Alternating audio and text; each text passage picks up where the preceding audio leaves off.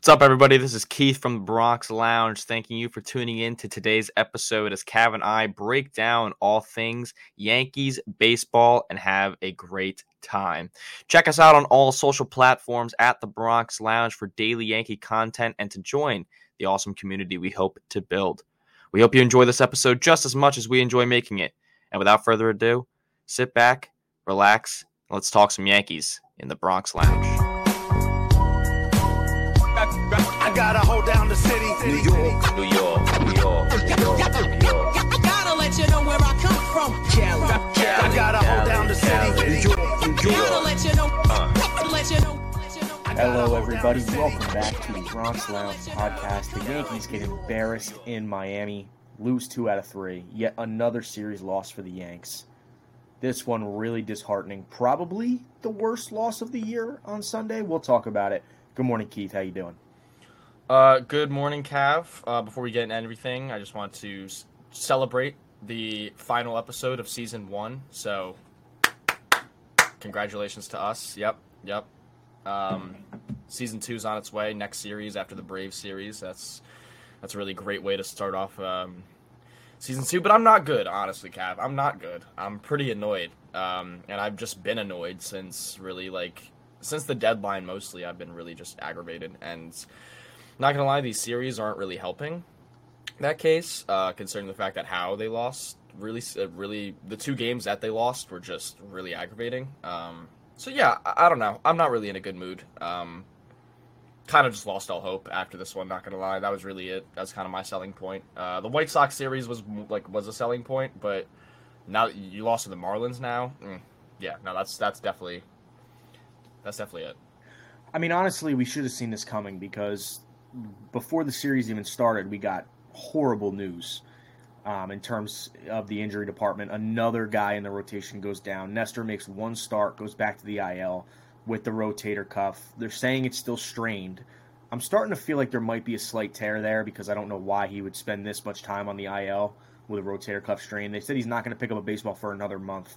And that means that he's most likely done for the year. So, uh, j- yet another injury in the rotation for the Yanks. Nestor goes down again. He made one start and he was brilliant. Um, and that's all we're going to get out of him. And I think that'll probably be it for him for the year. So it's, I mean, that's that's not great news to even lead into the series. I mean, when when you now look at the rotation, you all you obviously have Cole, Clarke, and Sevy, and now it looks like it's probably going to be Brito and Vasquez, unless they're going to you know toy around with one of those days, maybe do some openers, you know, for Brito and Vasquez. I don't know exactly how they're going to do it, but now with Rodon on the IL, I mean, if you like, I'm just a little off topic, but if you look at the projected starting five for the Yanks coming into the year, Cole, Rodon, Nestor, Severino, and Frankie Montas. The only guy left, uh, I mean, well, Severino's left, but he's not what you know we thought he was going to be. But the only guy left is Cole.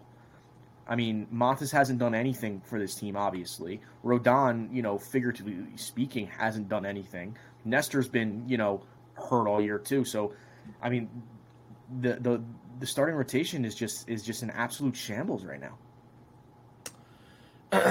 yeah, definitely annoying because Severino still sucks. I mean, we didn't get to see him, thankfully, but um, Thank God.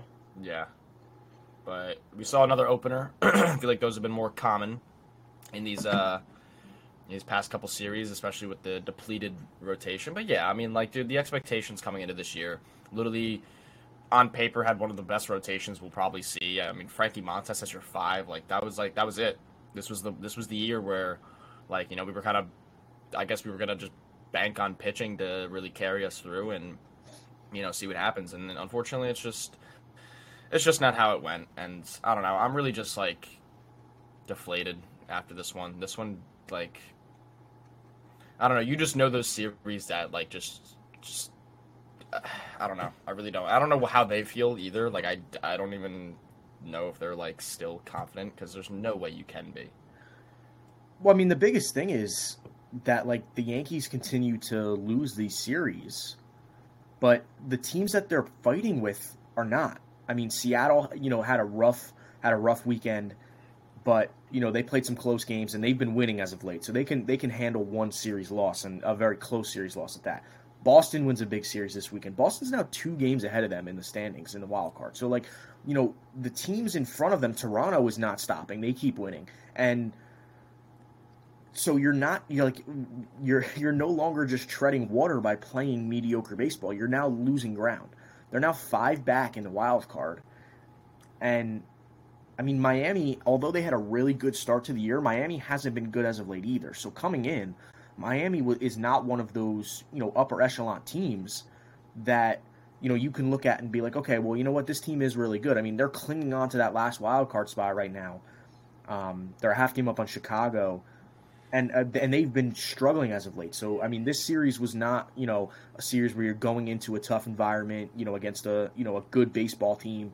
I mean, Miami's had their struggles too. So, I mean, this series, again, it just it, it, it just shows that they just continue to they just continue to find ways to lose games. I mean, the first two games, honestly, in in my opinion, like the first two games kind of went as planned. Like I know, you know, they get they get some really good offense in game one, and you know, you know, Randy looks good. They do the opener, and then in game two, I mean, Sandy Alcantara, even though his numbers aren't great this year, he's one of the best pitchers in baseball. And like, you're going to get shut down by those guys sometimes, even if you're a really good offense. So like, I didn't even like, you know, take Saturday, take Saturday's game as like even like so much of a negative. You got shut down by a by a great starting pitcher. Like that's going to happen.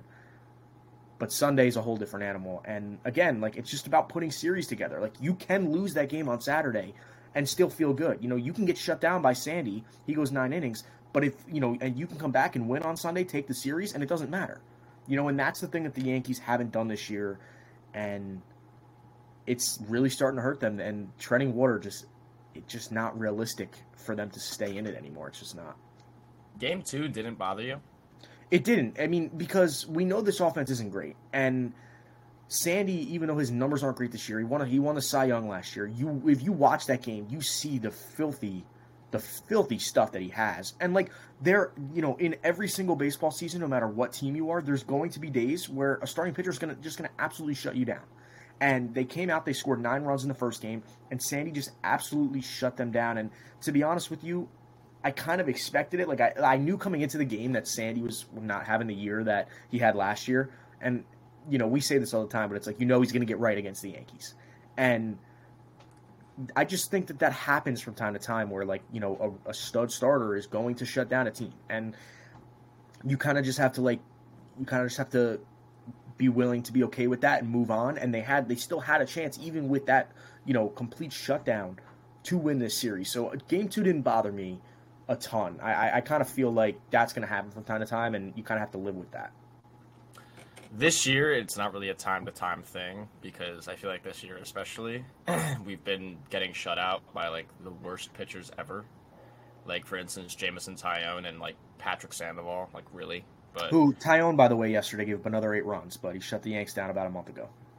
yeah, he gave he eight inning shutout last time. So I mean, I don't, I just don't, I don't understand that. And yeah, I, I personally was a little upset at game two with the fact that, I mean, Sandy, Sandy, I mean, Cy Young last year, and you know, not really having all of his best. And I mean, I just thought that after pretty much an offensive onslaught in game one, I thought that was that was that was it, and they would probably figure it out. And I, I kind of I kind of noticed and really kind of just accepted the common theme this year of pretty much like teasing everyone in game one. You score a bunch of these runs, pitching looks pretty good and, and locks it down.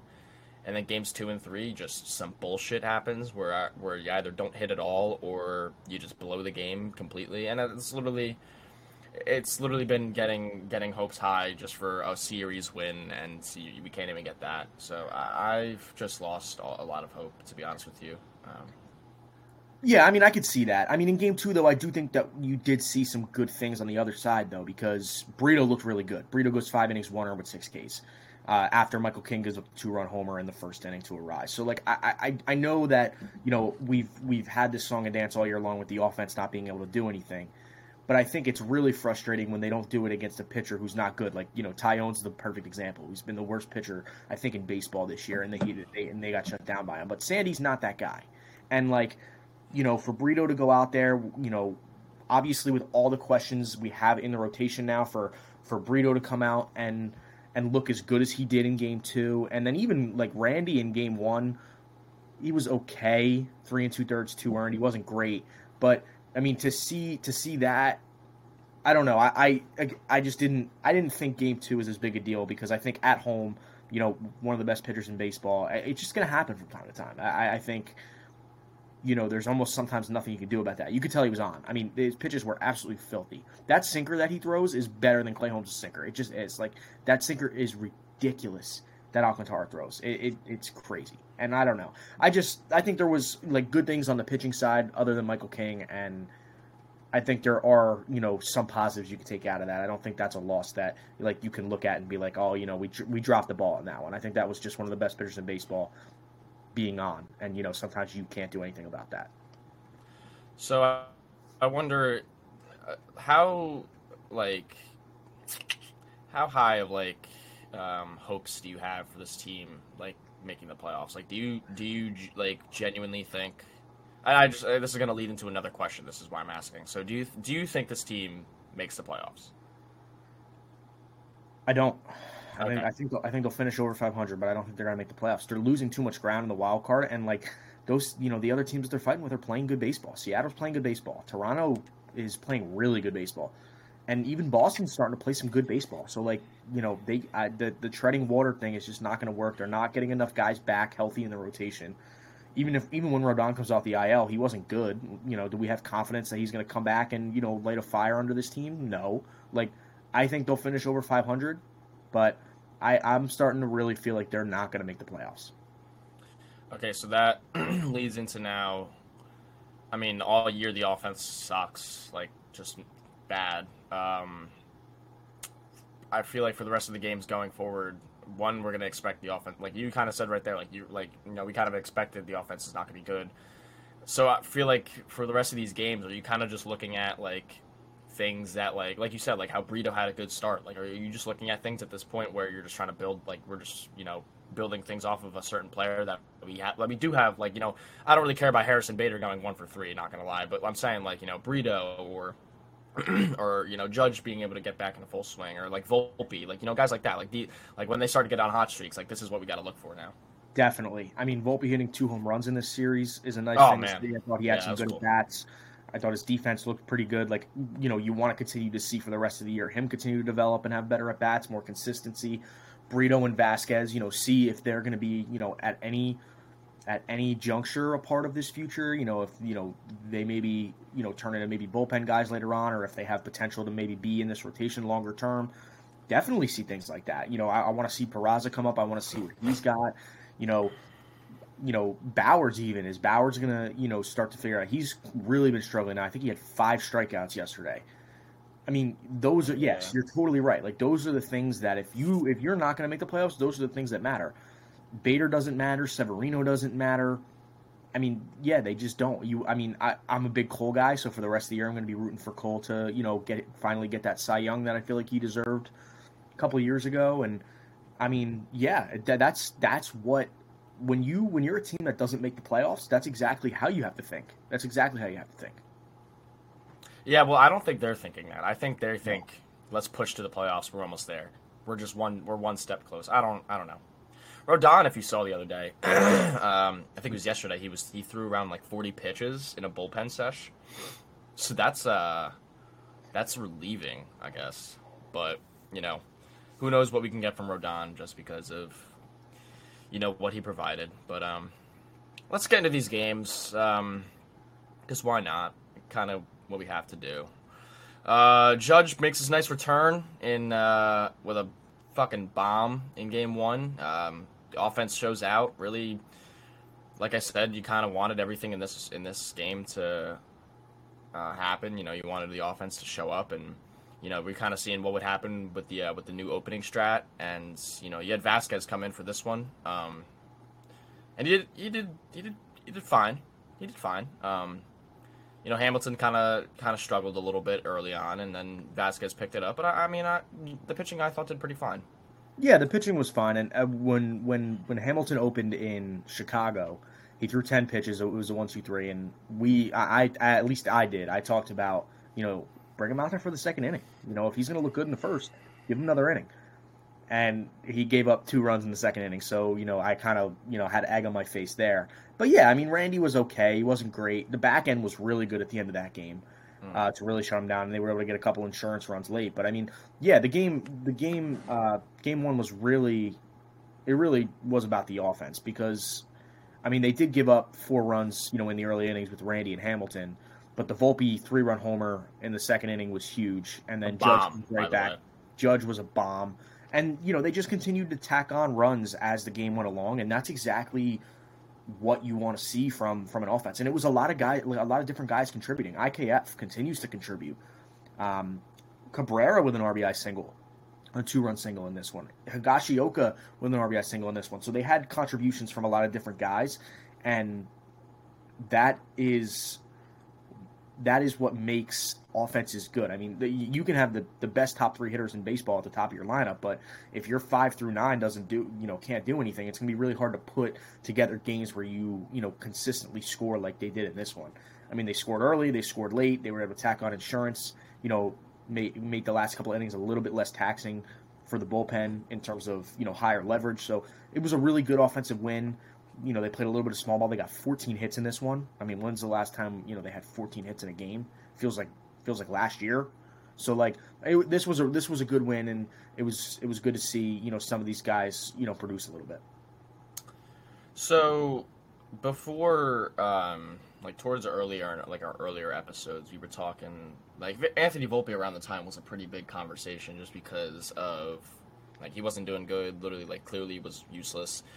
Um, I'm gonna be honest with you, he's had like a really good month. Like this month, he's been a very good month for Volpe, and this ser- this series especially, I kind of because me and you really touched on the fact that like you know strikeout rate was high and you know the contact he just he had to figure that out but the power was there.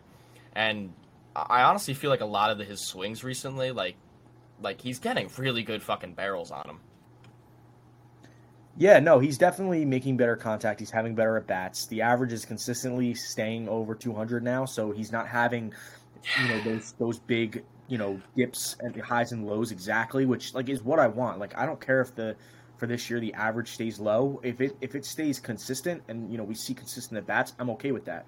And again, like when we were talking about him earlier in the year, and you know how you know they maybe possibly needed to do something with him. That was when the you know the, that was when we still fully had you know we were fully under the assumption that this team was like going to be a contender. Now that like you you know now that they're in the position they're in, Volpe's doing fine. Like Volpe's fine. We want to continue to see Volpe doing what he's doing. The the the whole problem with with him early in the year was that we had high expectations for this team. When the expectations lower, you you give more of a leash to Anthony Volpe because the the team has now changed. We just talked. You asked me five minutes ago if you know we wanted to see the young guys. We wouldn't have said that early in the year. We wanted to see the the guys that we thought were going to be producing, bringing us you know to where we wanted to be. So yeah, I, I think Volpe's done a really good job. The defense has been really consistent all year. And his at bats are starting to look better. You're starting to see some adjustments, and that's exactly what you want out of a rookie. I mean, he wasn't going to come out and be, excuse me, he wasn't going to come out and be the best hitter on this team. I mean, he just wasn't, and you mm-hmm. got to know that coming in as a rookie. So I think he's done a really good job. You know, coming in, putting in the work. He plays almost every day, consistently enough in the field where you know you can continue to let him work through his offensive ups and downs, and the ups and downs are starting to be, you know, starting to become a little bit you know lower. So he's definitely been good. i think he has actually played every game that he uh this season so that's uh yeah that's a pretty uh, pretty cool and i mean judge judge has a bomb so yeah i mean team gets 14 hits to kind of do their thing um jonathan jonathan Loaisiga returning it's always fun to see him do good i'm a big Loaisiga guy um that was really it man i mean I wonder if they're ever going to call it Peraza. Like, I wonder when. That's when they say they're going. They, they said they're going to. That's the only reason why they didn't make a move. So Yeah, I mean, who who's the move right now? I, I guess it would be probably Cabrera still. I, I mean, I feel like that's almost I feel like that's almost counterproductive though because I feel like you kind of want both of those guys on the roster. Like if you're going to go in and you know say like we're gonna we're gonna get young, we're gonna see what these young guys have. I feel like Oswaldo Cabrera is part of that. It's not Jake Bauers. I- So I guess maybe Billy McKinney unless they're going to shut down Judge. Like, so I don't know. Like, that's a that's a conversation too because I, I feel like sending down one young guy to bring up another young uh, young guy is almost a little bit counterproductive. I feel like if you're going to go that route, you need all of them up. You know, like Oswaldo needs to be up. You need to see what you have with him. You know, so like, and I know he's I know he hasn't had a good year, but I just I don't know. I kind of feel like that's counterproductive. So like, what would be the move there? You know? I mean, I'd probably personally go like McKinney or something, but I don't know. I don't really. Yeah, dude. I'm, Jake Bauers did not have a good weekend. No, he was Or- awful. He was yeah, awful. like that was a bad, bad hitting, and he dropped. He like just dropped uh, a fucking throw it, throw to first. He just dropped it. I mean, I'm getting a little ahead of myself, but in that game three blow up yesterday in the ninth inning, that Arraez triple down the line, that that could have been stopped. Like he dove and it went under his arm. Like that that could have and maybe even should have been stopped. I mean, when you watch it like in slow mo, it went off the bat. It looked like it was just a triple right down the line. But they showed the replay in slow mo on the post game, and I mean, probably a ball that I mean he was, he dove, so maybe not probably, but I mean I think a, a good first baseman stops that ball. To be honest, I'll say, do you th- do you, is that a Rizzo? Is that a Rizzo play? I think it might be. I mean, honestly, I- it wasn't hit like super hard. It wasn't a scorching ball down the line. It, it, it- I don't know. It just you know, at some point, go back and watch the replay, and if you if you slow it down, he dives and it goes right under his arm, not even his glove. He like over jumped. He overdove and it went like right under his arm. Just, just, just interesting. I, I'm not here to crap on Jake Bauers. He's been fine, but I mean, even if you look at like his overall numbers now, I mean, his his batting average is down at 217. His OBP is under 300. It's at 295. So like for a leadoff hitter, he hasn't. I mean, the overall numbers for a leadoff hitter they just aren't great. You know, a 749 OPS, like he's been fine as a whole, but as a leadoff hitter, a 295 OBP is is low.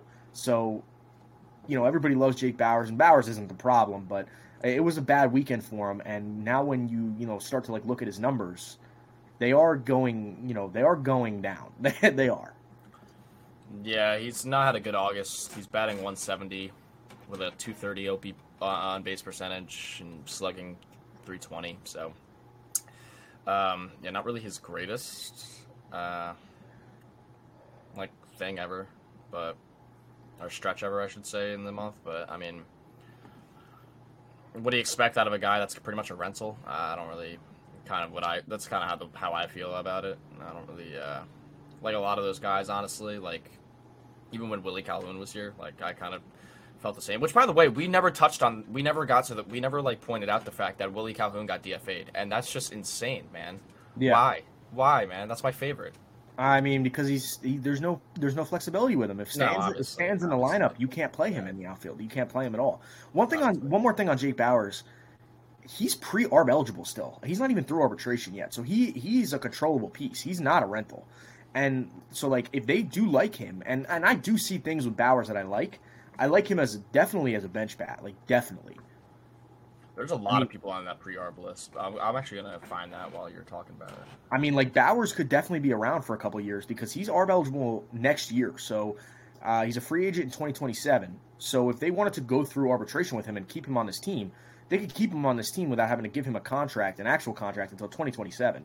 And, I mean, this year he's still you know under team control, and then he starts arbitration next year. So I mean, they definitely do have some control with Jake Bauers, and I think Bauers could be like long term a valuable piece. I mean, he's a lefty bat with some pop, who has you know some you know who has solid at bats off the bench, who's got some outfield, some corner outfield flexibility, and he's not great out there, but you know he's shown that he can hold his own, and he can also play first base. I think definitely as like a bench bat, especially at Yankee Stadium, I think Jake Bauers could be like a piece next year off the bench that you know could be valuable. I think you know as a starter, I think he might be a little bit of a stretch, but I think you could definitely have you know Jake Bauers on the bench and him be like a very productive and important piece on, on, on a team, kind of like what IKF has been this year for for them.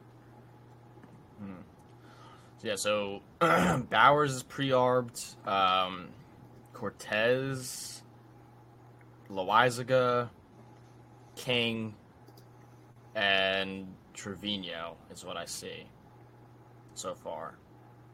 So those are the guys we have control over. Yeah. Okay. And I mean, even the guys in arbitration, you have control over. You just you, it goes. Yeah, but you can let them go. Yeah. Yeah, and, and you just have to pay them, you know, whatever the arbiter if you guys can't agree. But I mean, yeah, they do have like they do have some pieces, you know, some some Okay. good pieces too that they still have control over.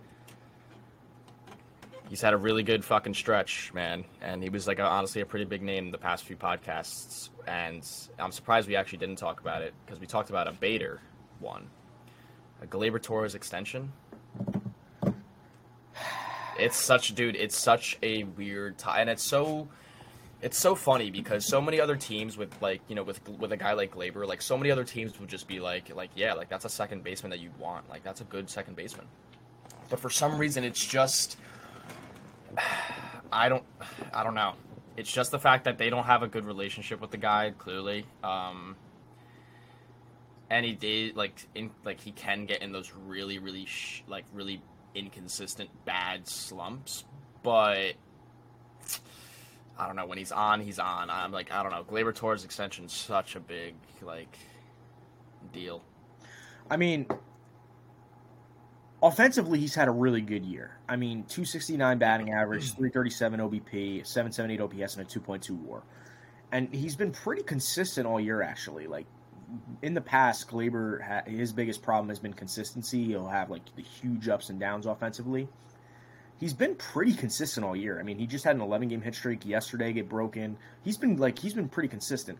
But you know, what we can't forget as Yankee fans is the stuff about Gleyber Torres that does drive us crazy. Because when we were at the game a month ago against the Cubs, they should have won that game, but Gleyber bobbled the ball at second base. And there are things about Gleyber Torres that still are not like good aspects, you know, of a baseball player that will hurt you like in, you know, certain situations. I mean, in in the game yesterday, he had three stolen bases, but we've seen him make a lot of boneheaded, you know, plays running the bases as well. I mean, it, he's definitely a polarizing guy because like his numbers are good, but they're not great. He's just been so much better than so many guys in this lineup this year that like it feels to us that he's been like so good. But like his numbers are good. They're not great though. I mean, you know, his OPS is still under 800 and like you know, his OBP isn't crazy high. You know, he's not slugging a ton. He does have 18 home runs. Like he's been he's been a good productive player at the plate, but like he hasn't been like an all-star level player. So like No. it, so it's it, it is it is interesting because like I feel like some people f- like feel that way about him this year, but I think that's more of like how bad everybody else has been and not how good Gleyber's been. Yeah, I think it's only because of the fact that, like, if Gla- if that was Gleyber's numbers on, let's just say the start, like like la- the start of last year's offense, like you know, then you probably wouldn't even have like any sort of consideration. But Yeah, I I mean I mean well, like I mean, I mean, well, actually, I'm gonna backtrack because I, I don't know. He is. I don't know. I still think it's a pretty good year. I think it's like I think that's, I think that's a typical average MLB player right there. Oh no, I mean definitely, but like even if you look at like his stats last year, I mean he he ended up with 24 home runs. He's at 18 right now, so he'll probably end up with around the same home runs. The OPS is right around the same. The batting average is right around the same. The OBP was a, is a little bit higher right now than it was last year, but maybe that'll go down. Like so, like even like think about like what he was last year. He's pretty much been the same player this year. Pre he's pretty much been the same player that he was last year this year. But he's but like it wasn't a big deal what he was last year because we had other guys that were contributing. We had Now Matt we don't have other Carpenter. guys- yeah, Matt Carpenter. Aaron Judge had 62 home runs. Like, you know, Rizzo Rizzo had 34, I believe it was, home runs. Like there was Ah, other guys that were contributing. So like it wasn't like Gleyber when we when we talked about Gleyber last year, there was there wasn't, you know, nobody was fantasizing over Gleyber Torres last year and his numbers are probably going to end up in the same exact spot that they did last year. Yeah, I don't know. I think it's a big conversation. I feel like you don't really. I feel like especially there's not really a whole uh, handful of second basemen that really like are out there. I mean, they're kind of. I mean, Oswald Peraza. Yeah, well, whose decision is that? Not ours, I mean, unfortunately. I don't know. I'm not saying that I wouldn't extend Gleyber, but I, I, I think it is an interesting conversation because I think he's gotten a lot of love this year, and and he deserves some love because he's been very consistent. But like if you look at his just his his numbers in general, they're just They're exactly what they were last year, and we weren't loving Gleyber last year. And Gleyber's bad moments are really bad. So like I don't want people to forget that just because he's been, you know, really consistent offensively and probably been the only guy who's been consistent. All right, take the GM seat right here, right now. You get this is you know we're right next, we're right up against the fucking deadline to where you can even sign anyone. All right, you giving it to him?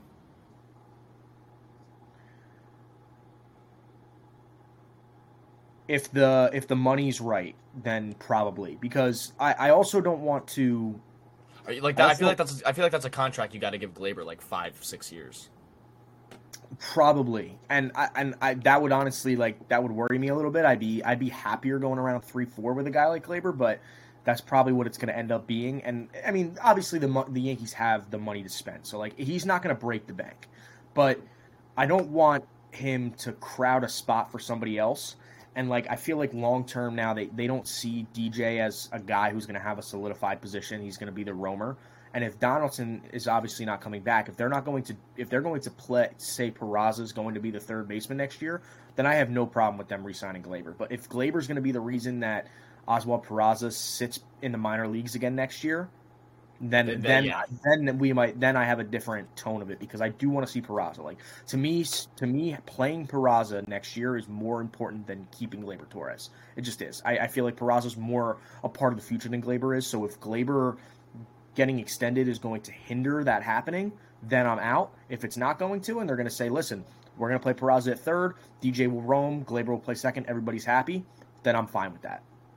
See now this is where see that's where they that's where they messed up before because we passed on Seager and we passed on Correa because of Volpe. Like we you know they messed up before. I mean Seager, my God, I would have how much I would love Corey Seager in a Yankee uniform right now, but that's a conversation for another time. Let's get into game two. Um, yeah, uh, Alcantara does his thing, shut us all out, shut our hearts, and the offense goes dead. You had five hits. Um, I don't know. Kind of sucks. Really, it to me. John, Jhony Brito had a good uh, thing. Michael King is not good in the first inning. No, he's Not, not. good in the first inning.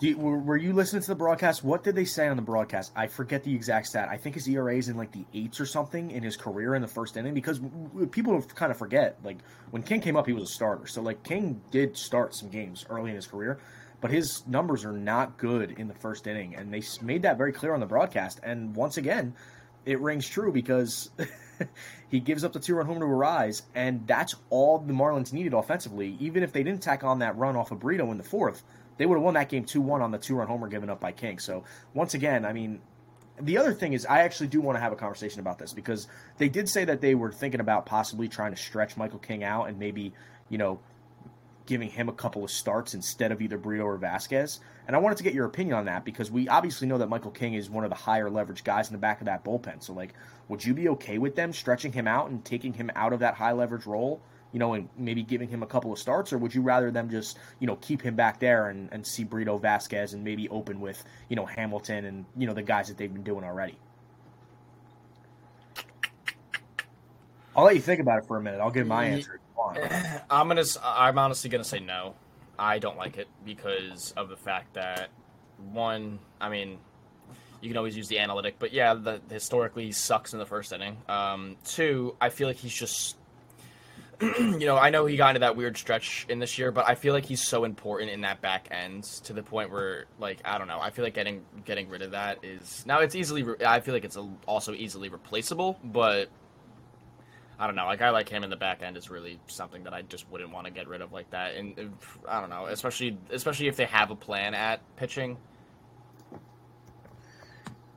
Yeah, um I am okay with it actually. I see this as here's how I look at it. So you take King out of the high leverage spots. You need to replace him with somebody. You can't just you can't just keep that void unopened. But Loaisiga just came back. If Loaisiga right, Yeah. you know, you give him a little bit more time. Loaisiga can easily step into that spot that Michael King's in. Everybody, sh- everybody was crapping on it when it happened, right with Philly So because they didn't do anything else. But Keynan Middleton is kind of filthy. So like, Keynan Middleton can also be a guy that, like, if he continues to pitch well, we could see him in higher leverage. So, like, I feel like if you completely take King out of the equation in the bullpen, you still have Clay Holmes. We'll talk about him in a few minutes. You still have Wandy. You still have Loaisiga. You still have Kahnle. You still have Keynan Middleton. I mean, those are all guys that you could trust in the back end of games. And so, like, and that's all without Michael King. So if Michael King, the only thing that I totally agree with is the first inning stats because the first inning stats are really bad. But at the same time, even with those stats, if you like, if I'm the manager, if I'm Aaron Boone, and I have the option of starting Randy Vasquez or giving King a couple of innings early in the game and then going from there, depending on how the game goes, I think I'm taking Michael King to be honest with you. And Randy's numbers are great. His ERA's under two, and Brito, you know, just just went six innings strong in this in in this series. But I still have more trust in Michael King than two of those than either of those guys. So like to me, if you know, I think he can figure out the first inning enough to where I, I have more trust in him than I have trust in Brito and Vasquez, and I don't think it would hurt the bullpen enough to where it would be too much of a risk because you, you can just have Loaisiga step right into you know what King's been doing. You know now you now you have you, you have Middleton now who looks really good, and I think it wouldn't hurt the bullpen as much as people might think because Loaisiga comes back. So I think the you know their thought process here is okay. Now, like if they do it and he continues to struggle in the first inning, then they obviously pull the plug. But I don't think it's a horrible thing to take a shot at because we do know how filthy Michael King is. So if he can figure out the first inning, I I want him starting games before I want Brito or Vasquez. I just do. Okay, so while you were going on your little rant there, I looked up Michael King's starting stats.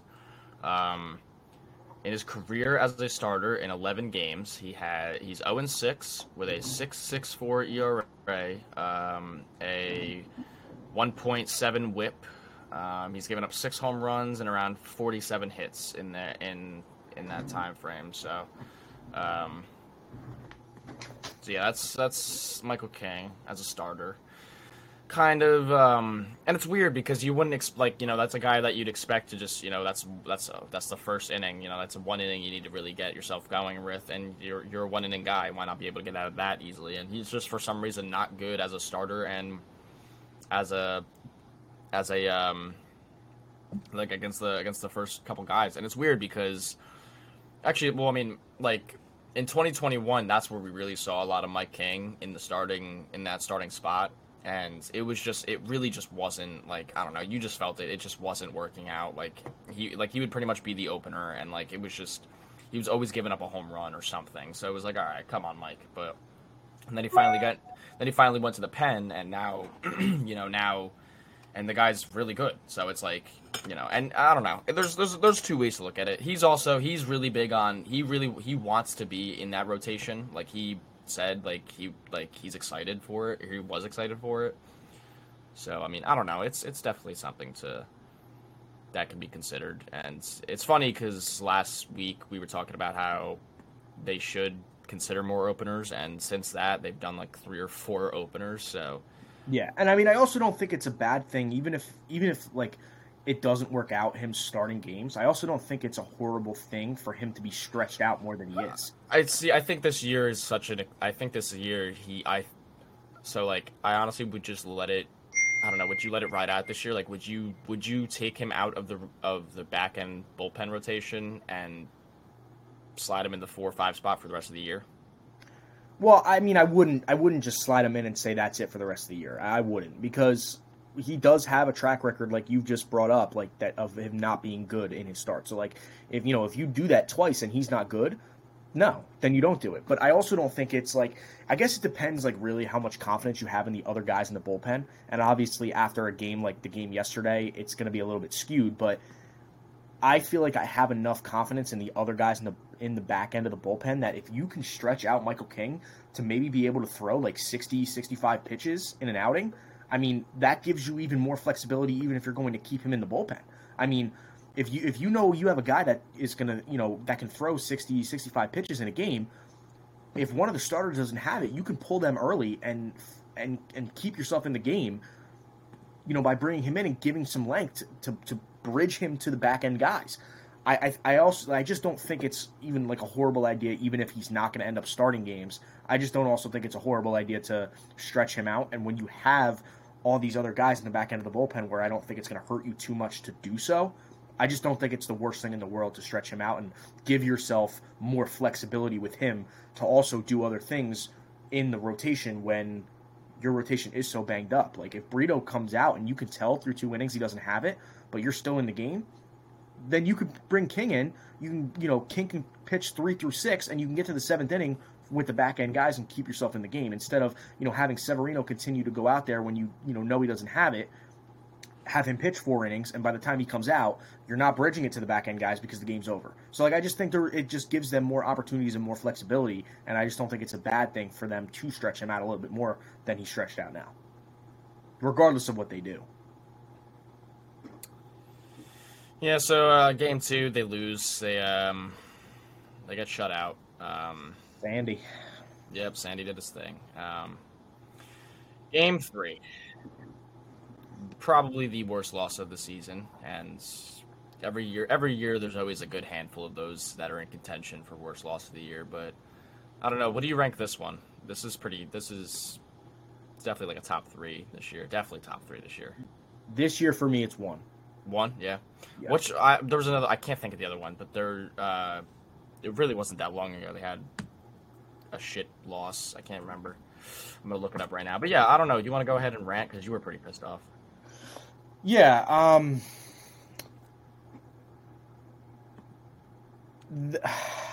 it's tough because if I break down the whole inning, I mean, starting before you even get to the ninth inning, the Yankees controlled this game. I mean, Eury Perez is one of the best young pitchers in the game. and, you know, he didn't have a great start. They score some runs, and they go into the ninth up, se- up 7 3.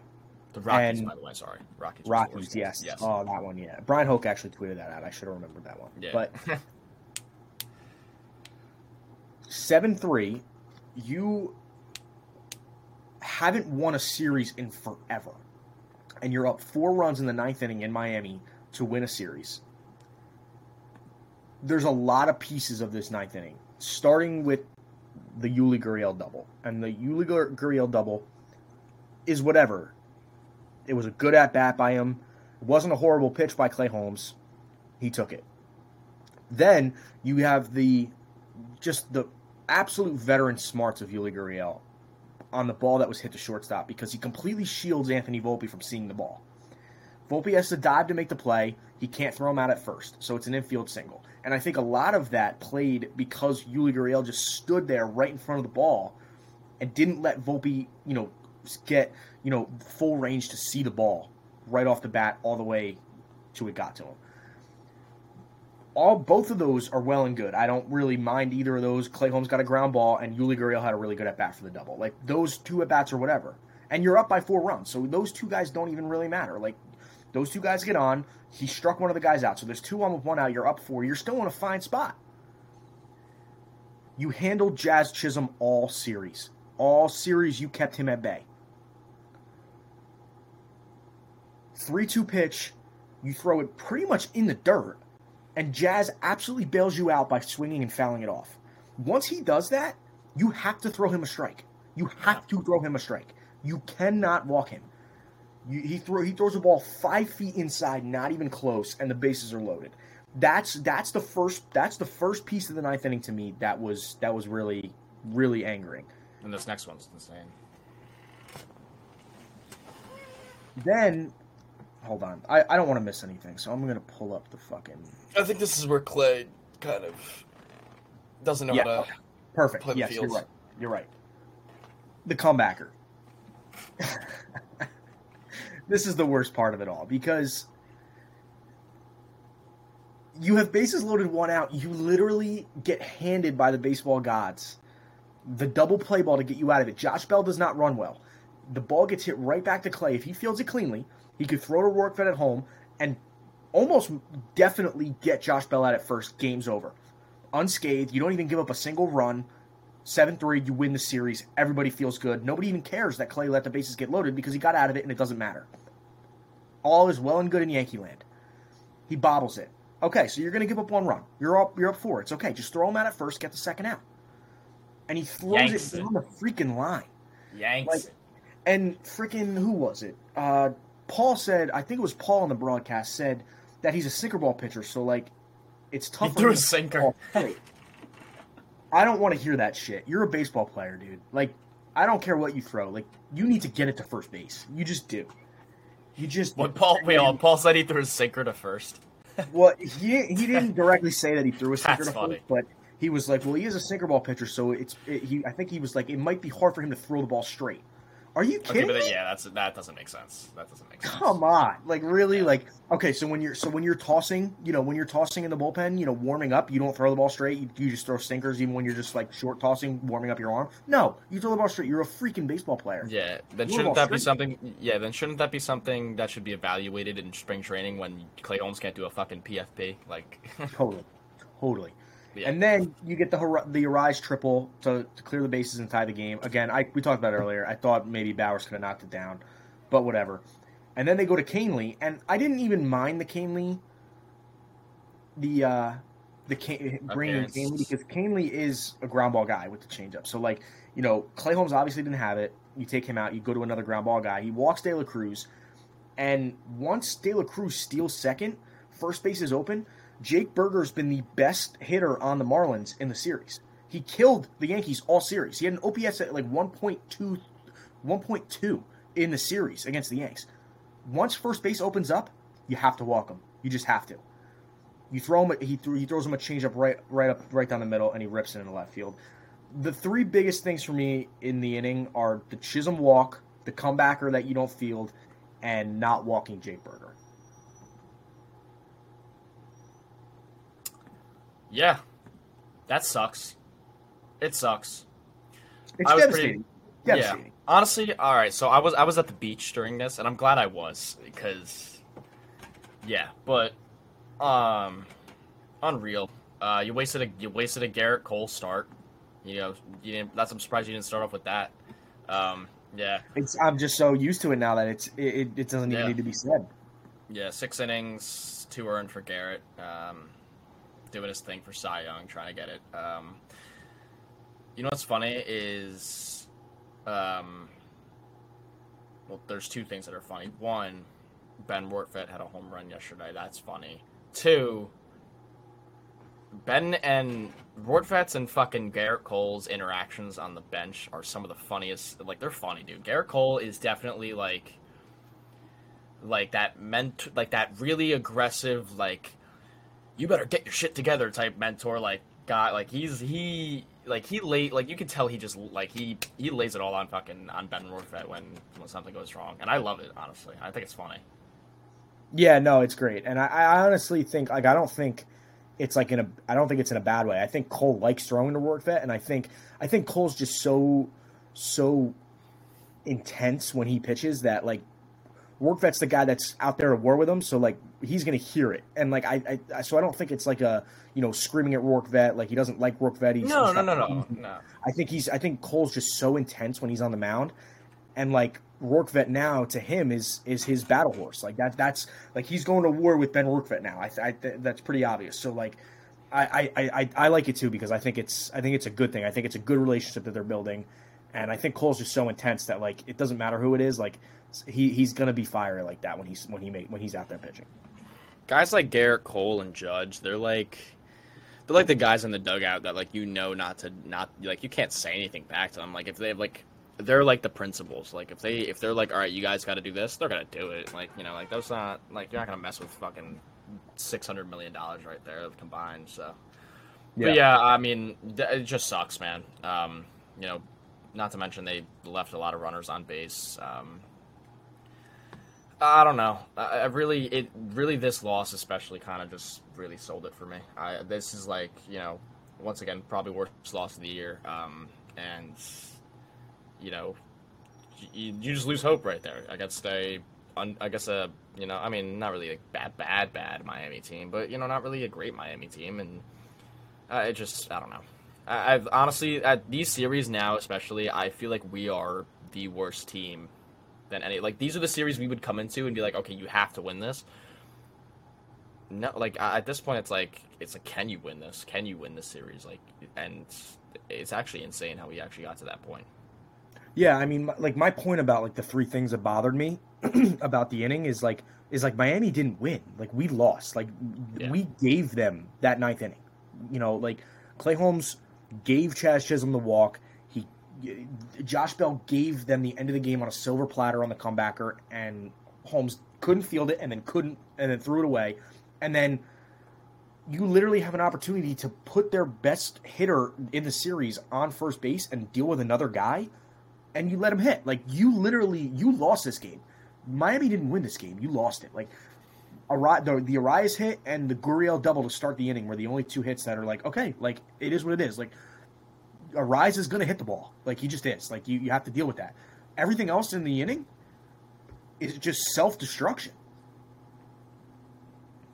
Yeah. Volpe had another home run. Um, Giancarlo had a cool rip to left field. Um, and then, yeah, like I said, Ben Rortvedt had a uh, hit his first home run as a Yankee. So that's uh, actually is that like his first career home run? No, not his first career home run. He had a couple in Minnesota, but it's his first as a Yankee.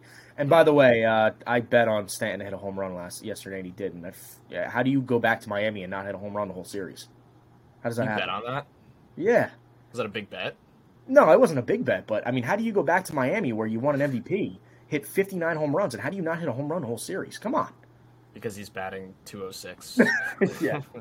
I mean, that first at bat, that first at bat yesterday against Eury Perez. oh my god! Three, Oh my three God. sliders oh in the same spot, five feet out of the zone. Dude, they were the exact same swings. They were horrible. It was horrible. They were the same swings. It was awful. It was that was like dude that was that was like the, like that's the worst you can ever see Stanton. Like and did you see like all flailing arms and he's just sitting there like shit. Like he's just gonna do it again. And he just kept doing it. Oh my god. crazy. Yeah, unreal. Yanks, uh, they find themselves in last place again in the AL East. Um, let me just get the uh, complete fucking standings correctly. Um, I can even pull that out. But yeah, uh, you know, Yankees, they have uh, Atlanta next. That should be really fun. Um, yo, did you see all the stuff going on about Wander Franco? I did actually. I saw it. Very crazy. Very crazy, crazy. That could that could be that could be big for Tampa. They haven't been playing great, and he's he's he's the he's the guy on that team. He is. Yeah, So like, if, yeah. if something is actually going on there, then that could be interesting. But I mean, yeah, I mean, if you can't even if you can't even beat Miami up four runs in the ninth, how how are we expecting them to do anything against the Atlanta Braves? No, yeah, God, yeah. Two games back of Boston now um, in the um, in the wild card, uh, and we're about five games out of the wild card itself. So, as I mean, as the days go on, the the chances get slimmer, and that's that's really what it's been. Um, so yeah, the uh, we're going into Atlanta, into Atlanta. That's even fucking worse. Um, yeah, so that's great. Hold on, let me just make sure I can get the uh, the correct starting pitching. Okay. Yep. So we're in Atlanta. Atlanta next week. Uh, Clarke Schmidt gets the ball tonight. Um, Severino tomorrow on TBS. Yippee! And then the opener with with uh, Randy Vasquez. I guess that's. I think that's the in spot for uh, Rodon. So um, yep. That's gonna wrap it up for the Bronx Lounge. Um, another just a just a tough man, just a tough one, man, and and these just get deflating. Um, next episode is going to be season two, and that's exciting because if everything goes correctly, we should be on YouTube and finally have like visual podcasts out instead of it being on only two things. So now it could be on three things, and we can get ourselves going here. So check us out on all things socials and all socials at the Bronx Lounge. We'll be back with you guys on what is it Thursday? Thursday we'll be back with you guys right before the Boston series, recapping the Atlanta series. Cavi, you got anything else? Yeah, I, I want to uh, I want to thank everybody who's listened through the first season. Um, we're we're just getting started. Um, nothing nothing crazy yet. We're uh, we're really excited. We're having a good time. Hope you guys are enjoying what we're putting out. If, if anybody has any you know suggestions or um, any advice for us moving forward, We would love, we would love to we would love to improve as much as we possibly can. Yep. Um, we can take we can take heavy hits. We've been taking it all it. year, so I mean, That's it. Uh, but Yeah. we're having a really good time, and we appreciate you guys listening. And uh, excited for season two. And uh, this is just the beginning. let's go Yanks.